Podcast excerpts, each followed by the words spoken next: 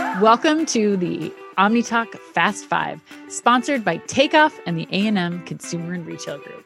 The OmniTalk Fast Five is the funniest, fastest, and most fervently insightful breakdown of all the week's top news in the world of retail, and also the podcast with the best alliteration. It's July 22nd, 2021.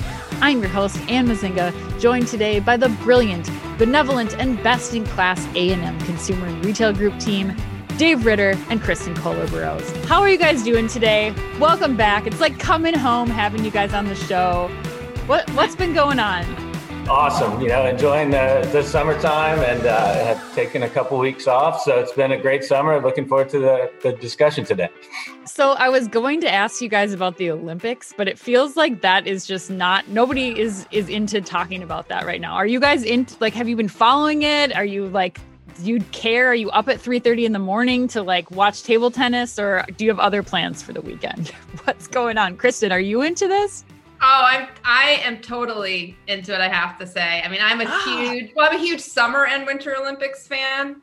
Okay. Um, I, am to me just the, the, level that these athletes operate. For example, like Simone Biles. I mean, I just she's competing against herself just to compete against herself. Um, you right. know, it's it's just very inspiring. So I'm I'm looking forward to them.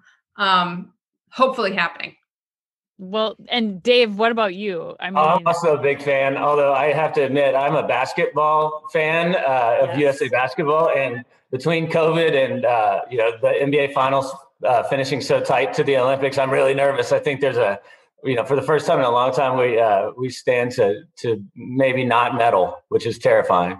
Oh, I know. Well, the closest I'm getting to Olympics these days or basketball is um, Space Jam. I don't know if you guys have seen that, but that's like the world in our house right now is like this Space Jam release. Um, we're getting like the Nike shoes. We're like yep. doing all the t-shirts, everything. I, I took the three boys on uh, Sunday and it, I, you know, I did do my usual. I fell asleep for the first 20 minutes because that's what I have to do when I, when I when I recline in those chairs and finally am forced to relax. Um, but I I enjoyed it. I, would you say compared to the first one, would you give it a thumbs up or a thumbs down? We we have yet to see it because we are in the thick of baseball championship like state tournaments right now. So we are like build it's the build up. We're like getting all the gear ready, but next week is the week, Kristin. So I will I will have to report back and tell you what our final analysis was of Space Jam. But uh, I don't so know. MJ's going to be. You, you get the gear first, and then do you yes. wear the gear to the? Yes, oh, hundred oh, percent. Yeah, we're waiting for the Nike shipment to arrive now, so that we can wear our uh, Wiley Coyote um, Air Maxes to the to the screening. well, you guys, let's get started talking about the retail news almost as exciting as Space Jam. Actually, I would say the retail geek in me says more exciting than Space Jam. Uh, this week, we're going to talk about Foxtrot Market adding 50 new locations, AiFi opening two cashierless stores in California and one across the pond in the UK, ThredUp getting into retail as a service, kicking off a partnership with Madewell or expanding that partnership with Madewell. Bite Ninjas, gig working remote drive through order takers, and now we'll take off with our first headline. Headline number one is Uber announced two big additions to their team this week. Costco and Albertsons are now partnering with Uber and Uber Eats. The first is a pilot delivery service with Costco in Texas where customers can get groceries delivered within minutes through Uber if they spend $35 or more. Costco, as you may recall from past podcasts, is also going to be continuing their partnership with Instacart. Um, and then next, we heard Albertsons rolling out on demand delivery via Uber and Uber Eats for 1,200 stores across the country, adding to their current roster of delivery partners, also Instacart and DoorDash. For Albertsons, this is uh, their, their partnership with Uber is the first major grocery expansion in the US, more than doubling the availability um, of the grocery delivery offering, now available to over 400 cities and towns across the US, including major markets like San Francisco, New York City, and Washington, D.C. Dave, uh, let's go to you first on this one. Um, this is this is pretty significant news at Uber adding these two, especially the Albertsons one being the largest um, grocery connection that they've had so far. What are your thoughts on this? You know, and it, it, I think it's a big deal. It does seem like these type of announcements are coming out reasonably frequently. Um, you know, as the the delivery ecosystem kind of evolves. Um, right. I, for me, this is this is about expanding the partner network for Albertsons and Costco and diversifying away from Instacart to a certain extent. I think everyone knows that Instacart's the powerhouse and uh, and has a lot of power uh, in the de- uh, grocery delivery market specifically. And you know this this puts takes a bit of their leverage away. I think in discussions with Albertsons and Costco. Um, that said, I also think there's a bigger point around the grocery delivery ecosystem. You know, in the old days, it used to be Instacart handled everything from the customer order to picking to packing to delivery. Um, I think in a world where retailers are trying to make this more and more profitable, um, kind of breaking those elements apart and uh, and thinking about the most profitable partnership in each of those silos uh, makes a lot of sense. And I think we can expect to see that expand where it's not a, a one size fits all partnership, but but elements of that ecosystem handled by different vendors or partners. I, I think you hit it spot on there, Dave. I mean, this is no longer about being in the middle of a pandemic and needing to just go with whoever can service the most customers the most quickly. I think it's just, it's the natural like progression of business. Like now we're getting more players. You're going to have to have, you know, some competitive pricing for providing these third party logistics. And, and also like we're just, there's no profit in that for the grocers. like there's no way to do that right now in house um, and even this morning, you know, we saw Instacart now offering fulfillment as a service. They're they're going to keep expanding their offerings. Same with DoorDash, uh, likely, and, and Uber and others, um, where they're kind of helping grocers figure this part of it out. Kristin, what are your thoughts on this one? Do you have anything that you know that comes to mind when you think about these these major retailers adding more partners? you know they're leveraging uber who has more drivers presumably right so more scale so eventually better cost so then that then I take it to what does this really mean for Instacart down the road? How mm-hmm. is Instacart going to best differentiate themselves if you know Uber Eats continues to sort of leverage and build off of the different service offerings?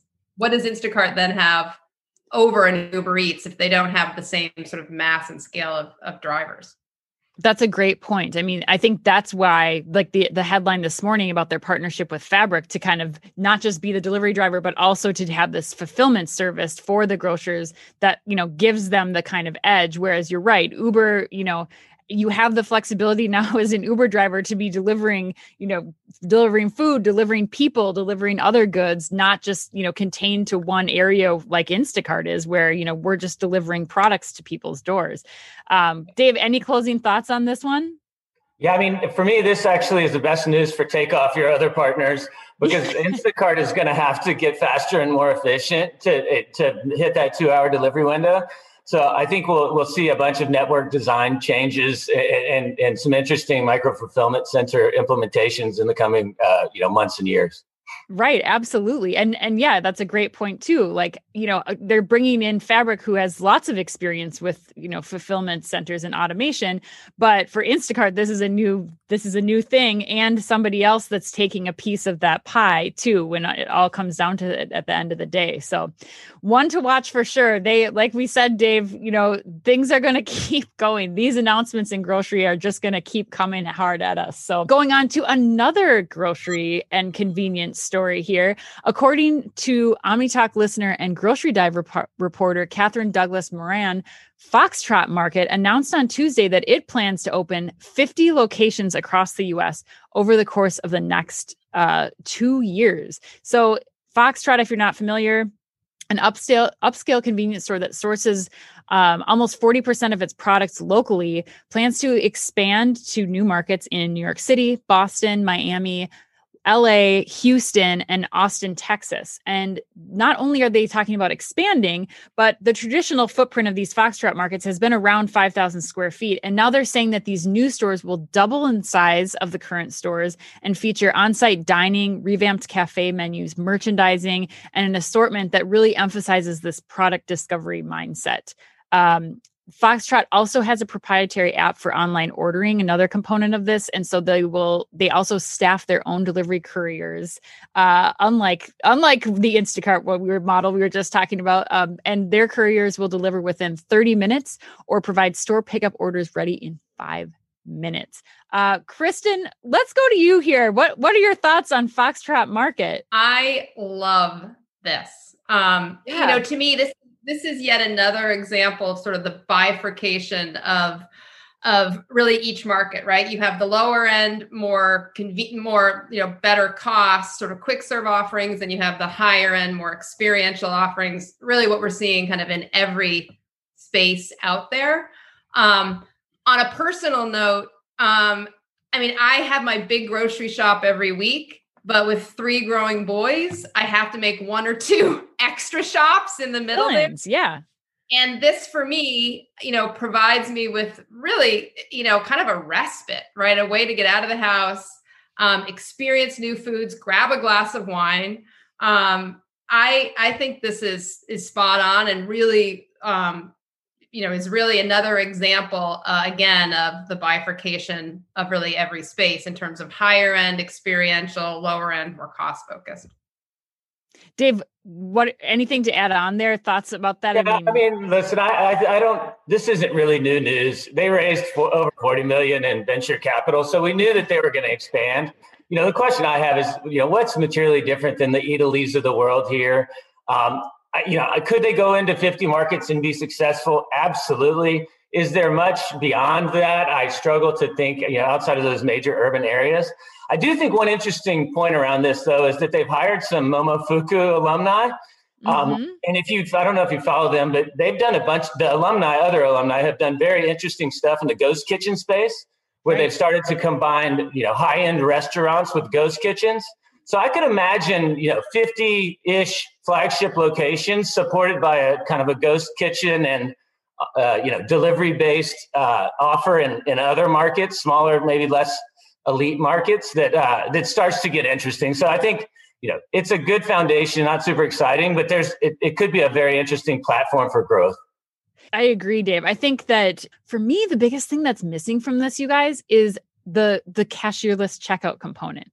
If I was in the cashierless checkout space, I would be going hard after these guys. I know they have a proprietary app, but when you're core to your business and especially if you're thinking about being at the bottom of like a multifamily building, yes there's you know grab they they're saying they can do picking in 5 minutes but for me to be able to go in and gr- like walk in grab my things and get out of there as soon as possible i think is going to be a huge opportunity for them.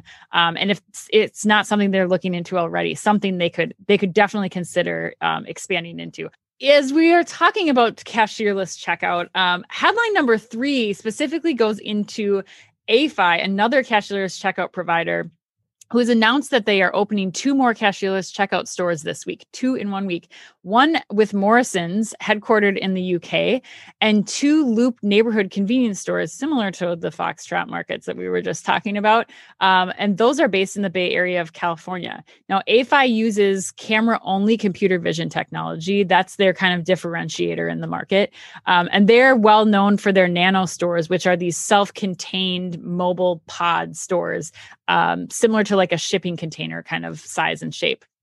Now, the Loop neighborhood stores currently have those nano stores, but the Bay Area stores that they are opening this week are going to be hybrid stores. So customers will walk in, scan a QR code to enter the retrofit store, take items off the shelf, and walk out. And Morrison's concept is one of those nano stores within their headquarters, but they are saying that Morrisons will plan to, to move this pod to other locations to test in the UK. Kristen, what are you thinking about this? Cashierless checkout. I'm I'm clearly all for it. I'm super pumped about it. What are your thoughts here on this this latest expansion from AiFi? Well, you know, a couple things. One, you know, clearly if, if this starts to to work, you know, what happens to the role of of store labor as part of the store experience? Obviously that that needs to shift. I guess to push back, my bigger question is is there a point where the cost to implement this really outweighs the benefit? I don't, you know, when I check out, like when I check out at the smaller stores yeah. these days, even my regional grocer, it takes me five minutes. it's not a big pain point for me. They figured out the labor model where they can sort of flex and flow. So if there's, you know, more than two people in line, they open up another space. So, you know, really what is the thought process behind, you know, where is that tipping point where this really the juice isn't really worth the squeeze on this one? Sure. Yeah. I think you're bringing up a lot of questions that a lot of grocers are asking. You know, how do I, one being like, can, this roll out? How soon can this roll out to Amazon fresh size proportions where we're talking a full size grocery store beyond, you know, a 250 square foot nanopod? Um, and then also like what, what, what am I going to be saving? What's the immediate return on investment? Dave, what are your thoughts on this? Yeah. So I've talked to you and Chris about this before. I absolutely love this. I think cashierless checkout is is a key component of retail of the future. And between this announcement Grabango's pilots. The guys at Trigo are having a bunch of success. Um, I think there's some buzz around cashierless checkout that involves retrofits and camera only, which addresses some of Kristin's concerns about the capital expense. You don't have to put in new shelves. This can be retrofit into without doing a full kind of remodel of the store, which is important. Um. The other thing that I'd highlight about this example specifically is this is one of the few that have shared pictures. Um, I have, you know, I've seen pictures of the Grabango Giant Eagle pilot, and it's great and, and looks and it looks it's hidden and it's customer friendly. I had early pilots though had you know hundreds of cameras along the ceilings that gave a, a big brother like feel. So I think one of the things that I liked about this is as an evolution in the cashierless space is it it doesn't feel as big brother like uh, it is uh, it's more of a natural shopping experience, which I think will be a customer hurdle that that that this type of cashierless technology will have to overcome. That is a great point, Dave. I mean, yeah, I think that you know you brought up you brought up trigo one of the the partners we work with um, as our expert in all of the nuance that's involved in cashierless checkout. I mean this is not these headlines are going to become more and more familiar with people. We're going to be seeing so much talk about more retailers testing and doing pilots for cashierless checkout. But things like privacy how are you making sure that the customer feels comfortable shopping in this way? There there is uh, Yair Holzer from Trigo, who's who I you can go to omnitalk.blog to catch that interview, but he really outlines what that rubric is that retailers should be thinking of when they're approaching this kinds of concept because they're not all the same. And when you see, you know, this headline or you see, you know, any of the other Grabango's giant eagle concept that you'd mentioned, Dave, all these other concepts, there is so much nuance in this size of the store. You mentioned they're showing videos, but I mean, the nanopods are 250 square feet. We we have, you know, some of the other concepts that AiFi has released are 5,000 square feet. That's what the Loop neighborhood stores will be. But then you have Amazon Go that's doing, you know, 25 and 30,000 square foot stores. And there's so much that retailers really have to be paying attention to closely to figure out what the best approach will be for them how and, and it's not going to be if you're not going to use amazon technology right now it's not going to be a 30000 square foot store. It's going to be rethinking your business model into what am i going to do? Am i going to do a grab and go store next door to my large you know grocery store so that kristin can make her fill in trips without having to wait in line and you know get those ones and twos things but really you know just i caution our listeners to be very critical dave like as you're saying look for the photos look for the the special self-dispensing beverage capabilities that people can do like there's so much to dig into here that um, you really got to go go beyond the headlines all right, let's move on to headline number four. Madewell has expanded their existing partnership with ThredUp, becoming ThredUp's first RaaS. That's resale as a service in case you needed that reference. I did because i've heard that a few other times. Um, but RaaS is the big thing that thredup's going forward with now. They are going to launch a 360 resale platform with madewell. So madewell's had this platform in existence before where customers can bring in um, their pre-loved denim but now customers can shop that section of the madewell site to buy any brand of jeans not just madewell Kristin, you have been following resale really closely. I'm going to put you on the spot though for a deeper dive question. And then Dave, we're going to go to you because this week instead of A&M putting us on the spot, we are putting A&M on the spot. So Dave and Kristin, with the resale market expected to be valued at $64 billion by 2025, That's in just a few short years now. What do you think is keeping more retailers from adopting this more quickly? And what should they be thinking through as they approach bringing this in house? Kristin, how do you answer that very important question for retailers? So I, I, think the biggest challenges that that brands really think about is that how is it's going to impact their first cost business, right? So eh, so they're thinking, you know, am I really trading the customer down here? Um, bottom line, as you mentioned, this is a growing market. We know that sustainability is increasingly important to the, in particular, the Gen Z customer. Um, I, I think brands have to figure out how to do this versus how to do this, how to make money with this versus not to do it. So, right. so you, are going to have to do it. So, what's the best way to do it? Um, and I think that what we can see from Madewell, I like the idea of of really clearly segmenting the two offerings. Um, I do, you know, I do have some concern, you know, with what Lululemon's doing and what that in store experience, you know, is like. Although right. knowing Lululemon, um, they, will figure it out. Um, so I think the biggest the biggest ch- i think the biggest challenge again that many brands are facing is that question of of really what's the impact to my first cost business Sure. Yeah, and I think that you bring up a good point Kristin too in that, you know, this this concept with thredUP doesn't really require the retailer to have to do anything. Like people are still just bringing in their bags of stuff. It's pretty low friction for both the customer and for the retailer because then they're being sent off, they're being photographed and then they're put on there. It's not like, you know, what some of the other retailers might be thinking of where like this is now a barrier for or another thing that our our in-store retail staff will have to tackle. Dave, you you guys are working with some of the biggest and best brands. They got to be I, I have to imagine they got to be asking you guys questions like this. How do how do you tackle resale? Um, how do we we profit off of this? What would you be telling them? So i think first you just have to say resale is here to stay. Like it's it's a big market. It's a growing market. You have to embrace it. Running from it is not a good strategy um, it, you have to make it part of your brand community. It has to be an accepted customer journey, and you have to understand how that customer journey actually needs to go. So we're advising our customers or our uh, our clients to do several things. So I think the first is you've got to solve this as a separate business unit. You right. can't have your core merch team operate this as well. There's just too much inherent contradiction in that model. Um, I think the second thing is you need to understand from a customer perspective, what does this customer journey look like? Because there is a way to embrace this and eventually get that customer back on the buy your core product uh, kind of uh, you know element of the journey. Uh, right. Uh, I think, think of this as an interim step to get you know that keeps them in the family and then eventually migrates them up to your core to your kind of core brand. And then last is like there's so many benefits to this that you can embrace and and and and and frankly build your brand on whether it's green, you know, whether it's you know, it, the Gen Z population just feels better about uh, you know a more digital forward platform. There's there's just a lot right. of, of benefit that that you can you can actually uh, leverage yeah getting your your gen z customer in at or or people who are first time customers regardless of what age they are but really getting them to be able to have this exposure to the brand um, at a lower price point but then graduate into like you said dave spending more money.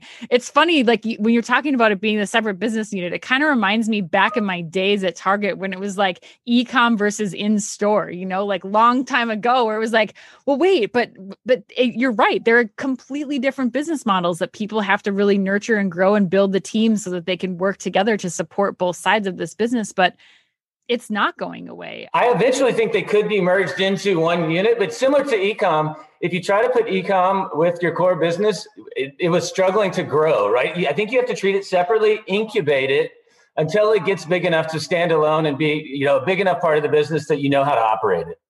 Right. And and how are you piloting that? How are you figuring out how to test that? We we interviewed um, Adam Siegel. He's the founder of a company called Recurate, and it was one of my favorite uh, expert interviews that we've done so far because his product is doing that. Like they're bringing you're you're buying on the brand. It's very similar to the madewell experience. However you know it's it's getting credit in exchange for for pr- like products that you're finding and discovering for the first time on there. They're able to authenticate as kristin mentioned that product firsthand right there. And it's a really it's a risk-free way to be testing this kind of concept and and just build and grow into it. See what kind of customer adoption is there. If it's just online and you're just testing it there you're able to gather so much information before you really bring this into one unit of in-store and e-com like we're seeing Lululemon and, and Madewell doing. Um, just fascinating. What a huge business this is going to be. Uh, well, let's go to our last headline Bite Ninja, who is a tech company started by the owner of Baby Jacks, a QSR in Memphis, who is supplying restaurants with uh, virtual cashiers and drive through operators that can take orders remotely. So, workers, known as ninjas, obviously, uh, they sign up for a shift via the Bite Ninja platform, which manages all the scheduling and logistics of getting the worker set up for their shift at the restaurant. It also trains workers on both the technology um, and how to take each of the restaurant's order, both for you know general brands and for specific brands. And then the customer experience is basically the same, except when you pull up, it's like a, this Zoom screen. You know, you just you see somebody that's taking your order, and the ninja is not actually in the restaurant. They could be anywhere in the world. So I put this out. Um, it was from The Spoon, this article from The Spoon earlier this week, you guys. I have been getting so many emails and ch- like messages about this concept.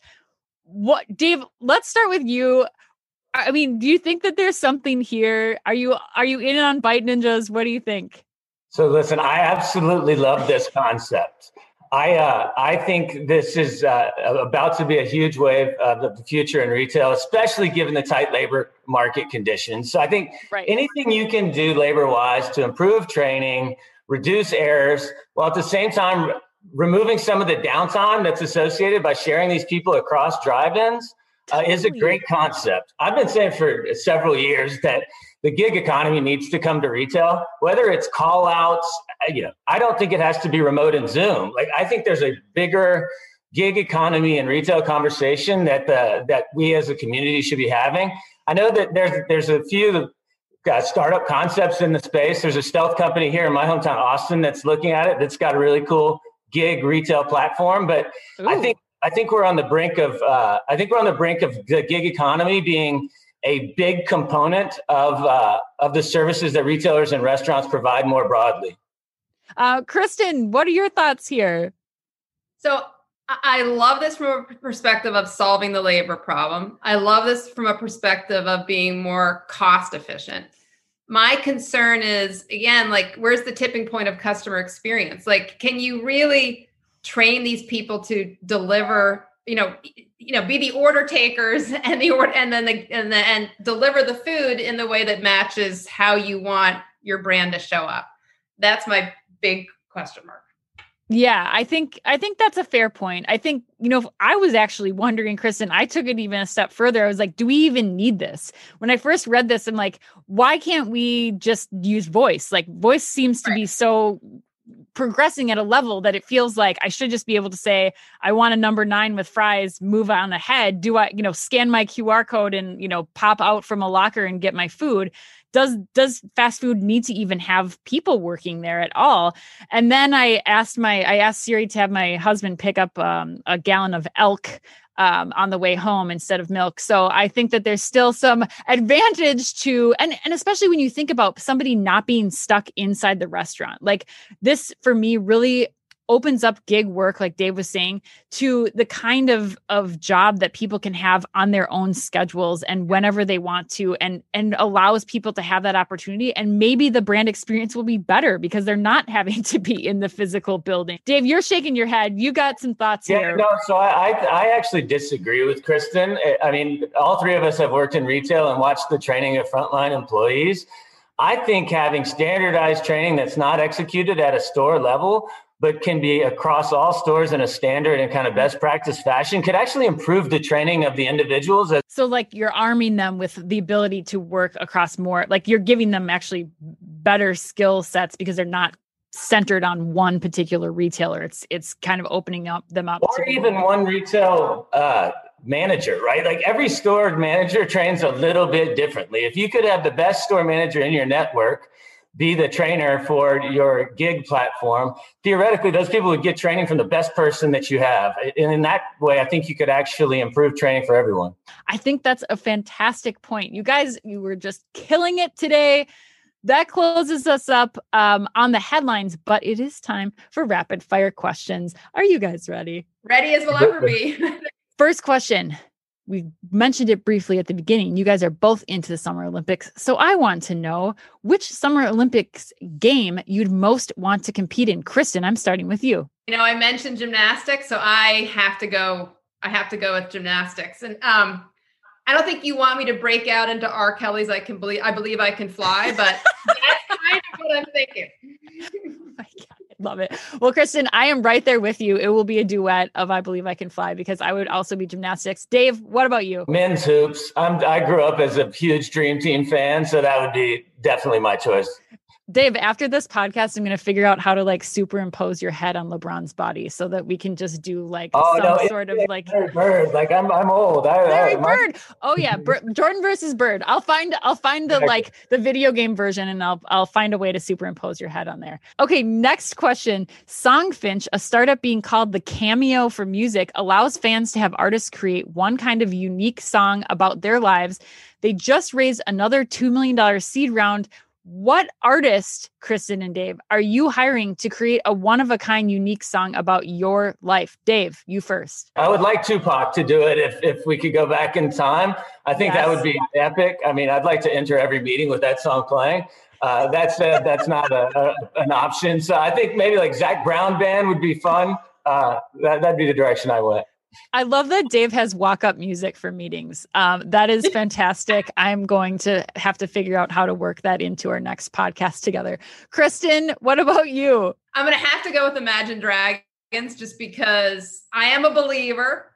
Yeah. Um, and I, I don't know, my kids play I'm a believer in Thunder every time they put a song on for me. So um, I got to go with Imagine Dragons. All right, next question. Peloton just launched a video game in their digital experience that allows you to control a wheel by pedaling faster. Which video game is most likely to get you motivated to move? Dance Dance Revolution, Guitar Hero, or this Peloton wheel? Kristin, let's start with you. Oh, I have to go with Dance Dance because the other thing is in my next life, I will be a solid gold dancer if there is such a thing as solid gold anymore. Uh, I think I'm with you, Kristin. I think I'd have to go Dance Dance Revolution. Uh, Dave, what about you? Uh, none of the three of those appeal to me terribly, but I'll go Guitar Hero.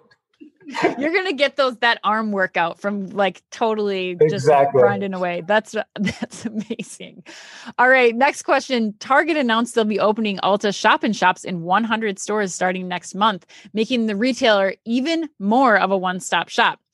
If I were to look back on your big box or grocery retail receipts from the last six months, Dave and Kristin, what would be the most random three products you've purchased at one of those one stop shops. Dave, you go first. 50 pounds of live crawfish is a pretty weird one. we had a crawfish boil. Um, uh, the second thing I thought of, as, as, you mentioned, this was reader glasses, which is sad but true. Um, those are probably the two weirdest for me. Uh, yes, these are things that I like. When you go up to the cashier, mine were ant traps, cilantro, and a kid's birthday gift all in one order. that I I just walked up and I was like, this poor cashier is like, what in the hell is going on with this woman? Why is she buying just these three things today? Kristin, what are yours? I, well, my my literally core power, which you know is the the like energy drink for my son, chocolate chips and beer. So just popping chocolate chips and getting energy and then bringing it all down with uh with the beer um okay next question you guys related to beer uh walmart just released their own line of $10 wines if you had $10 to spend at a liquor store are you trying the walmart wine and if not what are you putting that $10 toward instead I guess I'd try it. That wouldn't be my pick, though. I think I'd be a little nervous about Walmart wine. I'd probably go with, uh, you know, just like a six pack of uh, Pabst Blue Ribbon or something, uh, something a little bit more old school but trusted.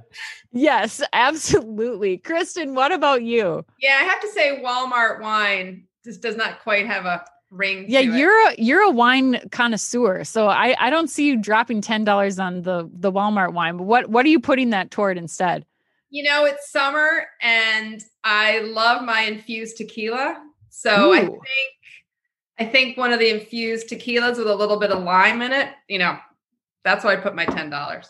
Oh, I love it. I'm I'm going with the Pacifico Sixer. I have to say that's going to be my that's going to be my ten dollar drop uh, in in the uh, liquor store at Walmart. I don't know if I'm on the Walmart $10 wine train yet, but there's still time. Uh, Dave, Kristin, thank you so much for being with us today.